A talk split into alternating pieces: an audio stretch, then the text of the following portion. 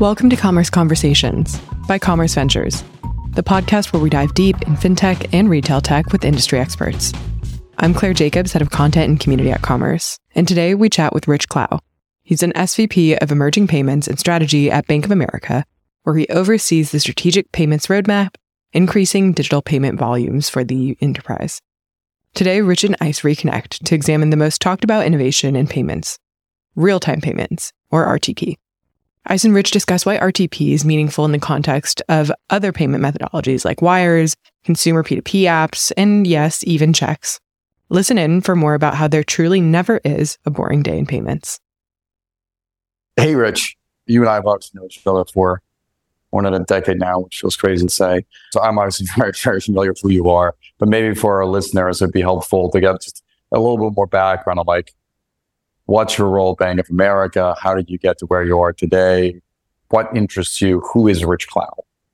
Sure. Thanks, I Brent. Appreciate that. My role at Bank of America is to lead uh, payment innovation. And really, what that means to us is more about anything that's new. So, whether it's a completely new network or checkout solution like Paze uh, with early warning, or whether it's new step function type capabilities like the most recent request for payment on the real time payments network. Those are things that my team and I help evaluate. And we have a, pro- stage gated process where we evaluate is this something that we should look at? Is it something that's going to be meaningful to our clients? If so, how will we go about validating that and, and building it? So that's kind of that where I sit. Our function sits uh, across the enterprise. So I, I spend probably 75% of my time on consumer and small business solutions, but the other 25% is with uh, our, our, GTS function. And in most cases, that's looking at how do we bring the whole entire Bank of America capability set to large corporates and look for value that, that serves the single product credit card client we have all the way up to the biggest global corporates. I've only been at Bank of America about five years. Before that, I was at Citi for 18 and then a few startups before that. And I really started my payments journey in technology. I went from kind of figuring out what we needed to do and how to build it as a technologist to now really focusing more on why we need to, you know, think about something or consider evolving it and then what we would need to do it well and then when would we need to do it. It's been interesting. And there's never a dull moment in payments. There, there's not, and I, th- I think one of the interesting things is, you know, we've obviously seen the payments ecosystem, the payments value chain, the payments tech stack evolve tremendously in the last decade. And one of the topics that you know has, has obviously gotten a lot of attention today, and really over the last you know call it year or two, is, is this topic around real time payments. And I think there's a lot of both hype and confusion in the market about one, what do we mean by real time payments, right? We have a whole bunch of different ways of paying today that seem real time to folks. And two, why does this actually matter, right? What is the pain point that this is trying to address in a world where you know, Apple Pay has been around for a while? We have you know, kind of other forms of paying. So for payment geeks like you and I, it's exciting. But if you break it down for a broader audience, I'd love to just get your view in terms of what do we mean by this and why does it actually matter? Sure. Yeah. Well, I mean, how long do you have? That, that could go on for a while, but let me try to start with the basics around what are real time payments, because I, I think that that fact set is, is a good foundation. And for the majority case, as we look at real time payments or instant payments, it's really the settlement network. It is the ability for banks to move money between one another for instant availability, right? And that's really novel for two reasons. One, the existing frameworks today, let's say uh, basic things in the United States like ACH, often provides instant availability of funds to a business or customer, even though the banks may need to transfer the money hours or days later and that creates some risk and friction in, in the process when it when, when there's a failure or when a balance changes it creates insufficient funds or overdraft and and that creates a lot of pain.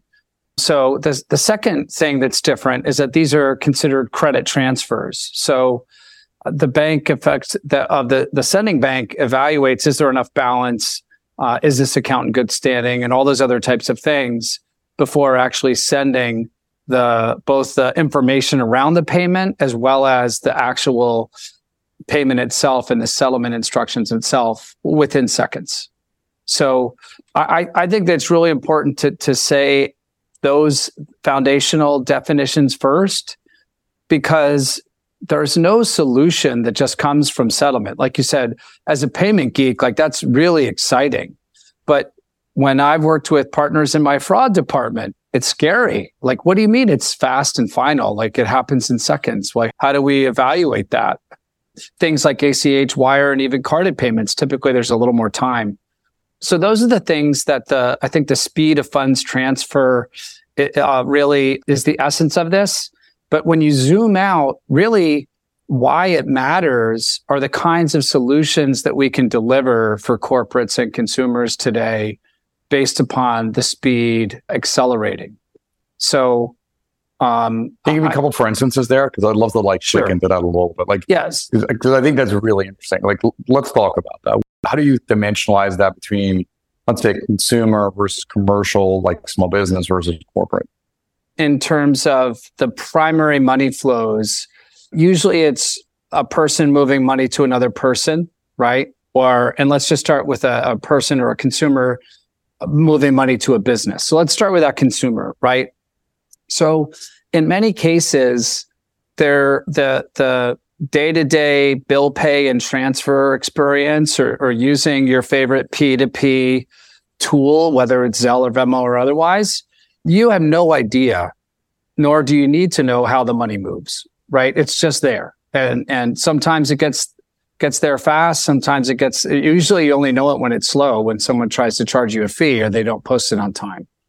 So when I say solution, if you think about, let's say the consumer to business bill pay, right? Where I might go into my mobile banking application and select a utility and send a payment. And again, I'm just using this generically, regardless of your bank, and get a confirmation. And, and on the majority case, that confirmation is not from Duke Energy or Verizon. It's, it's a reference number from a technology provider in the middle.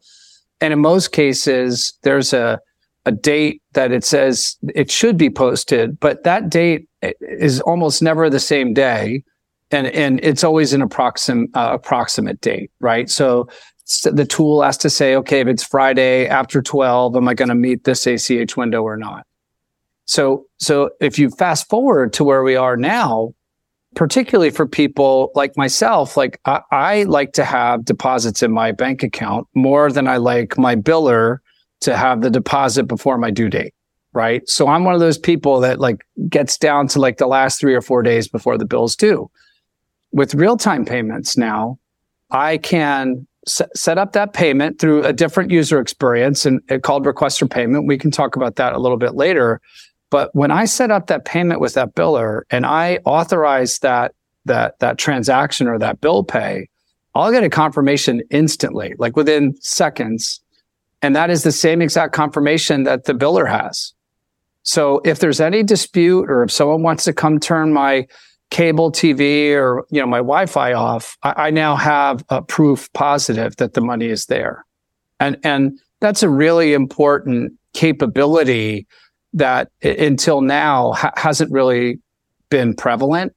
And we're seeing really, really good opportunities for things like collections departments where the timeliness of that payment is critical. So the bill pay example, I think is super compelling, right? Because you can imagine taking it one step further and saying, you know, today, and historically, let's just say for argument's sake, all biller cycles run on standard calendar, you know, kind of periodic increments, right? You get, you, you pay your Amex bill every 30 days. You pay your mortgage every 30 days, right? Whatever. And the date might differ, but you pay it within those cycles. And now you can imagine going to a place where I pay or any consumer can pay basically at their choice. You know, kind of uh, obviously assuming that happens in that 30 day window, but I could choose to pay my Amex bill on the 20th of the month in real time based on the real time charges versus having to wait to the 10th or, kind of the next month. So that part I, I think is, is really interesting. Just to be provocative for a minute and, and, and, and sort of say, and this is kind of my question here. If you think about going back to your, your comment around account to account or peer to peer transactions, you know, right now I could pay you with Venmo or Cash App or whatever. And for you and I as, as consumers, that that payment or that that ability to send money will feel instantaneous, but it's not. But even though it's not, the fact that it feels instantaneous might be the most important thing. Well, I, I, I think first of all, these solutions are great for consumers, and they fill they filled a void for almost a decade now, which is awesome. And it's and, not all the people who utilize you know PayPal or Venmo or other tools have bank accounts, so it's it's added you know a lot of utility to them. I, I think that as as we've done some consumer research and we talk to to people, th- there's beginning to be a separation for people who just want to move money between people, right? Like I'm a golfer and uh, whether I'm paying a caddy or I lose a bet one day or win a bet one day, I don't need the money in Venmo to pay my power bill or to pay my, you know, auto loan. But there are a lot of people who do need the way that they're receiving funds through a wallet or, or otherwise to put those funds to, to pay for something that you can't pay for with, with the wallet. So that was kind of the the the one of the beginning value propositions for Zelle, and and that knowing that well the money is in my bank account instantly, and again whether the money actually made it there immediately, same value proposition as Venmo. As soon as I saw the number hit my balance, I can move it again, right? Or I can I can go to the ATM and I can take it out. We are big believers in the principle that the closer that you can get the funds availability to the actual settlement of the funds is, is better, right? And by the way, other markets outside the United States have gotten really good at this. India, um, Brazil with PIX, like again, whether you're banked or unbanked, there's tremendous value not just to consumers but also to the businesses they serve because there are a lot of small grocery stores or gas stations or street vendors where they don't operate on a huge margin and they really need to recover their cash in, in day. And having the immediacy of those payments in their accounts versus paying for their supplies at the beginning of the day, taking, you know, cash or taking other things to offset that, but then needing to go on the next day to pay the next bills. There's a little bit of friction is if it's in a, a, a wallet like a Cash App or Venmo, then you have to either be able to buy there or you have to have the time to take it out.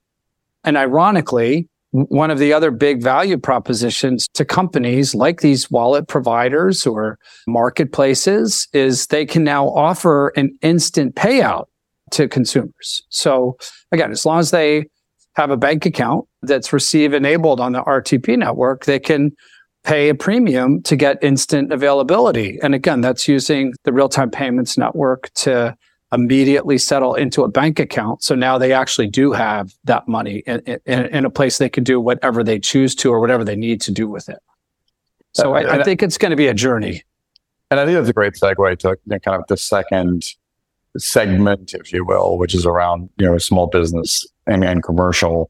And you touched on this idea and this value proposition that if I'm a small business, especially in certain verticals that, you know, we have high velocity on both payables and receivables, the ability to have very rapid instantaneous access to funds and fund settlement versus waiting a day or two is incredibly important. So that part makes a lot of sense. Beyond the speed of settlement, so as a merchant, sort of the, the, the time it takes for me to actually receive funds from accepting payments, what else do you see as sort of the, the value proposition or the big kind of benefit around real time payments, you know, for that small business owner? One of the other things that's coming, right? It's not here yet, but the other differentiator for these instant payment networks is using what I would say like the best available payment protocol now. It's called ISO 20022. And the reason why I would call it best is it has this balance of all the critical information that describes a payment together with the actual settlement uh, of the payment all in one message set. And if you think about a small business, it used to be that you'd mail out an invoice, you get a paper invoice back and you get a paper check back. And then you have to go do work to post it. Then you have to go deposit your check, right? Then the next best thing is like, okay, well, it's online. Maybe I'm using QuickBooks or some other tool. And now, you know, someone can, yeah, can send an invoice and I can get paid. Again, uh, getting paid might be that day, but more likely it's a day or two later until it's in my account. So now with what's coming is how do you enable a small business to provide a, a, request for payment or a QR code or these other things that are now going to be settled on the real-time payments network or the or, or, an instant payment network. I think that that that becomes really valuable, but it's going to take a little time to get there because there are a lot of systems and processes that have to change to enable this new kind of settlement because it's not like like just adding another option to a checkout page. It's it's actually different. There's a different user experience. There's a different way to set up the credentials. So i think there's a lot of promise there. Again i i think you know if it's block right or, or cash app a lot of value to businesses there zelle is doing some great things and i i think that RTP might enable when you need to get the money to your bank account versus when you're accepting and moving funds around with, within these other ecosystems that your clients choose. And maybe just to go into that a little bit, this is a question I honestly don't even know the answer to. If you think about the enhancements around the data message or, or what sits within a transaction message around the new ISO standard, does that actually impact things around like, for example, the experience around AP automation or AR automation from the business perspective? I'd say that that's the target state, but I don't I don't believe it is yet. Right. And and here's why. I think in larger corporates, um, the banks to those larger corporates will be able to build some of the technology that they can embed into their enterprise resource planning systems, you know, the big guy like Oracle, SAP, the usual suspects. Smaller businesses usually have uh, a wide variety of different tools that they use. They often want to provide choice for con- for customers, whether they're consumers or other businesses to pay. And I think it's just going to take a little longer to to do that work. And and part of that's actually by virtue of the case that the majority of volume on the real-time payments network today is from what I would call first party banks that operate on the network who have integrated to the network now that those have started to scale, you're going to see other, I'll call them resellers or technology enablers that are also, they can easily, just as easily code to the specification, but they would need a sponsor bank or otherwise to get there. So I, I think we're going to start to hit a tipping point over the next six, six to nine months as the standards have become more stable, right? Between, again, we've used instant payments and RTP interchangeably, right? There's also FedNow. So it's probably worth just stating that I look at all of those as real time payment options in, in, the United States or abroad. It just so happens that RTP is what I've been working on a little longer, but I think they'll all be the same. And I want to come back to the different flavors of real time payments. But before we do that, uh, we touched on consumer, we touched on small business and commercial you touched a little bit just now on corporate, but I want to just go into that for a minute as well. And, and in part because I think a lot of the payment innovation that, you know, we've seen in the last couple of years, at least where most people have focused has been in consumer and commercial. I would argue probably less or less obviously in corporate. Do you think that that's going to be the case here as well? Or do you see a clear application for real time payments in, in the corporate and corporate treasury space? I do see them in the corporate treasury space. Uh, I, I, do think that there are really meaningful uh, use cases for consumer to business, whether it's a loan and uh, instead of sending a wire to an escrow account, if you're buying a home, I think you might respond to a request for payment because again, it's even faster and more efficient. We know that there are there are a bunch of auto lenders that are using real time payments to do payouts to dealers. Right, that's great. Removes friction, removes the the, the challenges uh, that an auto dealer would have for liquidity, right? Where they have the they've sold the car but they haven't gotten paid yet. And, and what about like and what about like large large B two B flows, like large you know kind of you know buyer to supplier type flow? You know, I'm talking like I don't know Boeing buying jet engine type thing. Yeah, I think that those business to business use cases are going to take a little more time for two reasons. One, all of the business processes and the systems and the layers of those things from contract to purchase order to invoice to payment are very sophisticated and adding in like a payment feature to that just takes a little time particularly one where you're, you're, doing a credit or in a lot of cases in the big sophisticated businesses like you've mentioned you might not pay 100% of the invoice you might say oh, right. oh, like i didn't get the whole order or there were seven defects or so those types of opportunities i think are coming but they may lag i think the the small to medium enterprises or the use cases where it's between a massive corporate, you know, again, like a, a media company or a mobile phone company charging users on like a subscription basis. I think those are the things that are going to be a good starting point. And again, those corporates are motivated because as they see uh, a, a, bell curve of payment choices by their clients, where on one end, let's say it's cheap and slow for ACH. And then on the other end of the bell curve, it, it, it's convenient, but maybe a little more expensive and maybe a little bit faster for carded payments. You know, a lot of those billers are looking for like, oh my gosh, is there actually a way that I could pay a little less and maybe get paid faster from a liquidity perspective?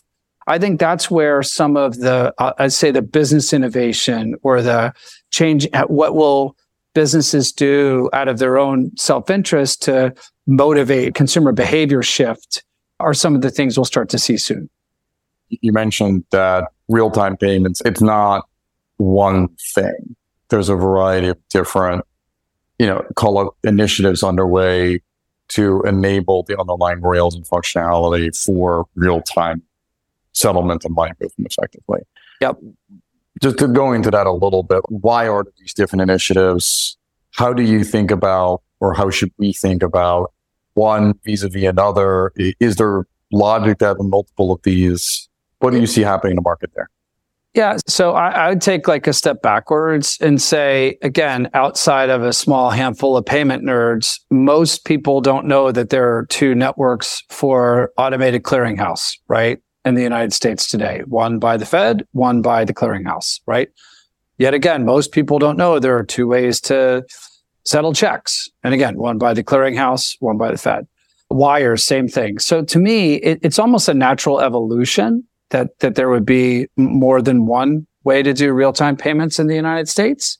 And I feel like you know we're a very market driven, competition driven environment, but it's it's still really early days to see. Like uh, I think there's absolutely space for both networks to play.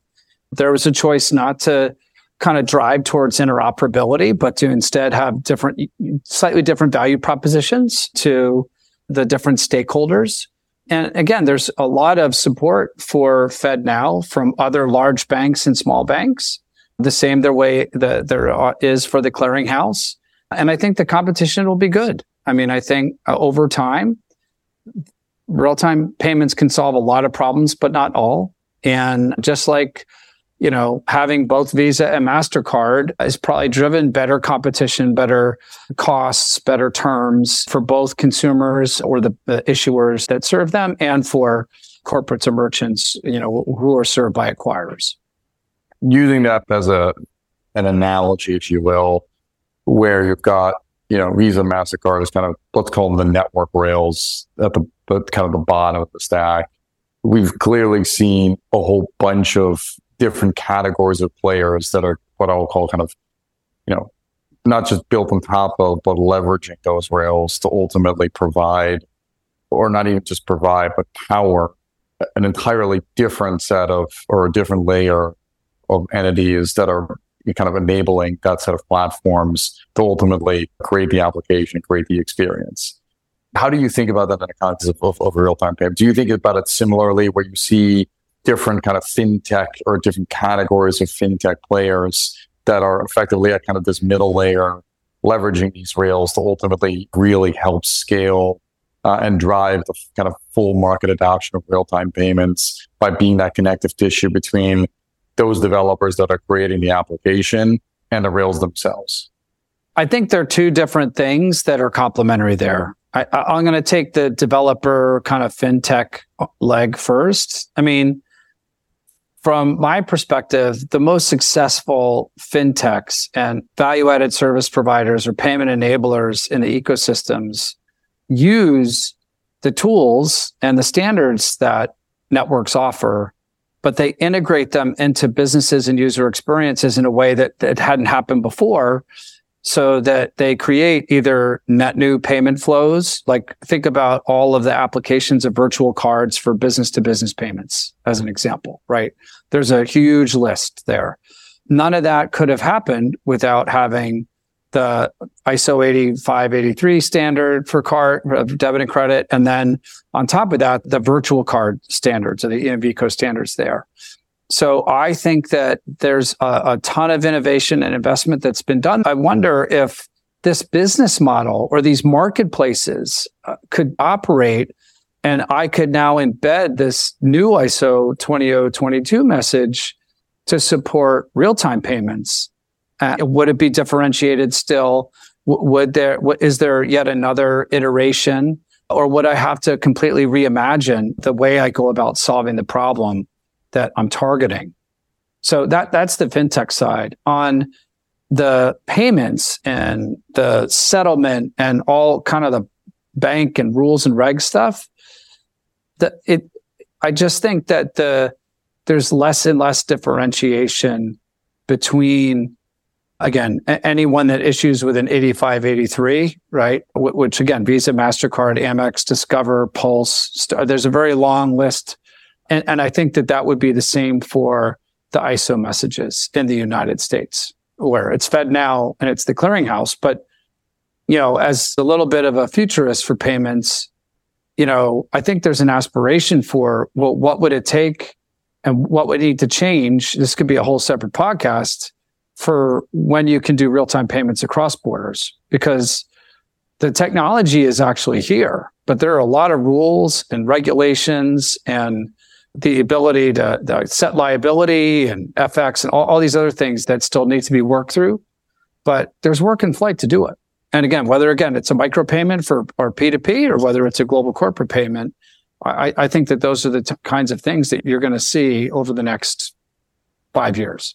I think what's interesting is, you know, will you see, if you think about like true fintech, quote unquote, as in true financial infrastructure players that operate in that middle layer saying, okay, well, we used to use OCT. Now we're going to use RTP because whatever flavor of RTP you want to sort of think of, we're going to use yep. RTP as the way to propagate or enable that experience yep. for a healthcare company that wants to pay out or a P&C com- insurance company wants to pay out to the end consumer or a gaming company wants to yep. pay out their end consumer. Yeah, yeah. So I think we're already seeing that, right? There are a handful of of companies in this disbursement space. There are a lot of banks, right? There there are a lot of players here. My two cents is I, I think that the they're still competing on user experience, cost, and optionality for a consumer, right? You just mentioned user experience, cost, and optionality. And if you think about those three value drivers in the context of the principal forms of moving money today, put kind of alternative payments aside for a minute, you've got card, checks, ACH, and wire. How do you think, at a very high level, how do you think about instant payments or real time payments in terms of the sort of benefit relative to those other kind of form, four forms of money movement? I think, first of all, that the instant payments is the target state. I think we've seen things like OCT, like uh, the the the carded networks, trying to get pretty close to real time enablement of for for push to card or push to debit. So I think that's getting pretty close. There's a lot of data you can augment. There are a lot of tools and and fintechs and others that allow you to attach data to carded payments. So that gets pretty close. ACH, I, I don't think it's going to go away anytime soon. And in fact, there's been a lot of work. If you look back over the last five years to actually figure out, well, how do we speed ACH up? How do we have more windows? Like there's still discussions at Nacha. Should, should there be a sixth or seventh day?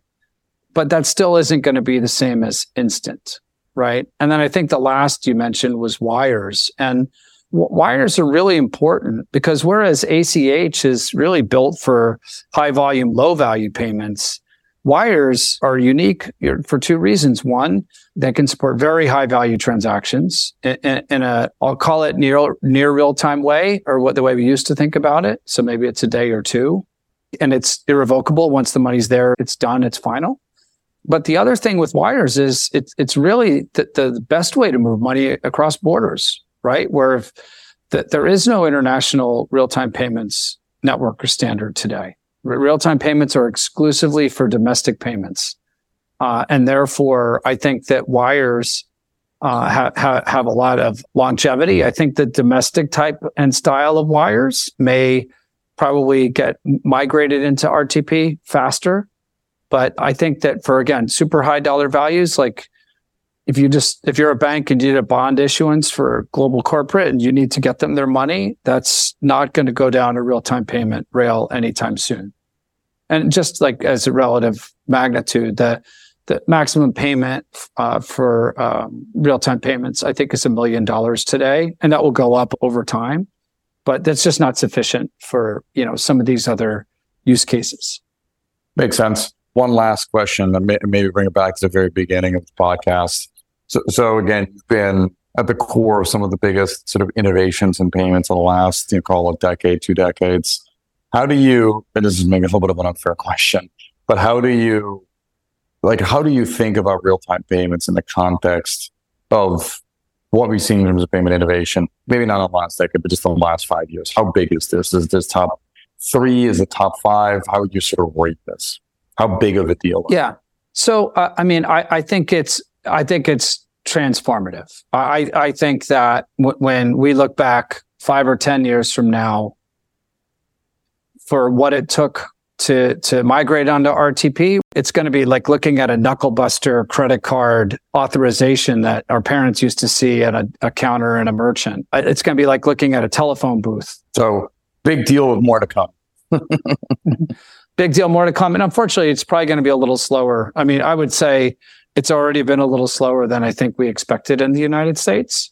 So I, I think we're going to really be looking for inspiration from outside the US. But but that's okay. Like there are lots of other things that have started outside or that we've exported and people have made it better and, and that's good. Perfect. Well, thanks, Rich. This was incredibly insightful. Uh, I really appreciate you taking time on your day to come out the conversation with us and you know, look forward to keeping it going. You bet, Ice Brent. Thanks very much. That's all for this episode of Commerce Conversations. If you want to keep up to date with cutting edge themes and opinions in the commerce universe, you can follow us on Twitter at CommerceVC, find more of our content on Medium at the same handle, and subscribe to our newsletter on our website, commerce.vc. Thanks for listening.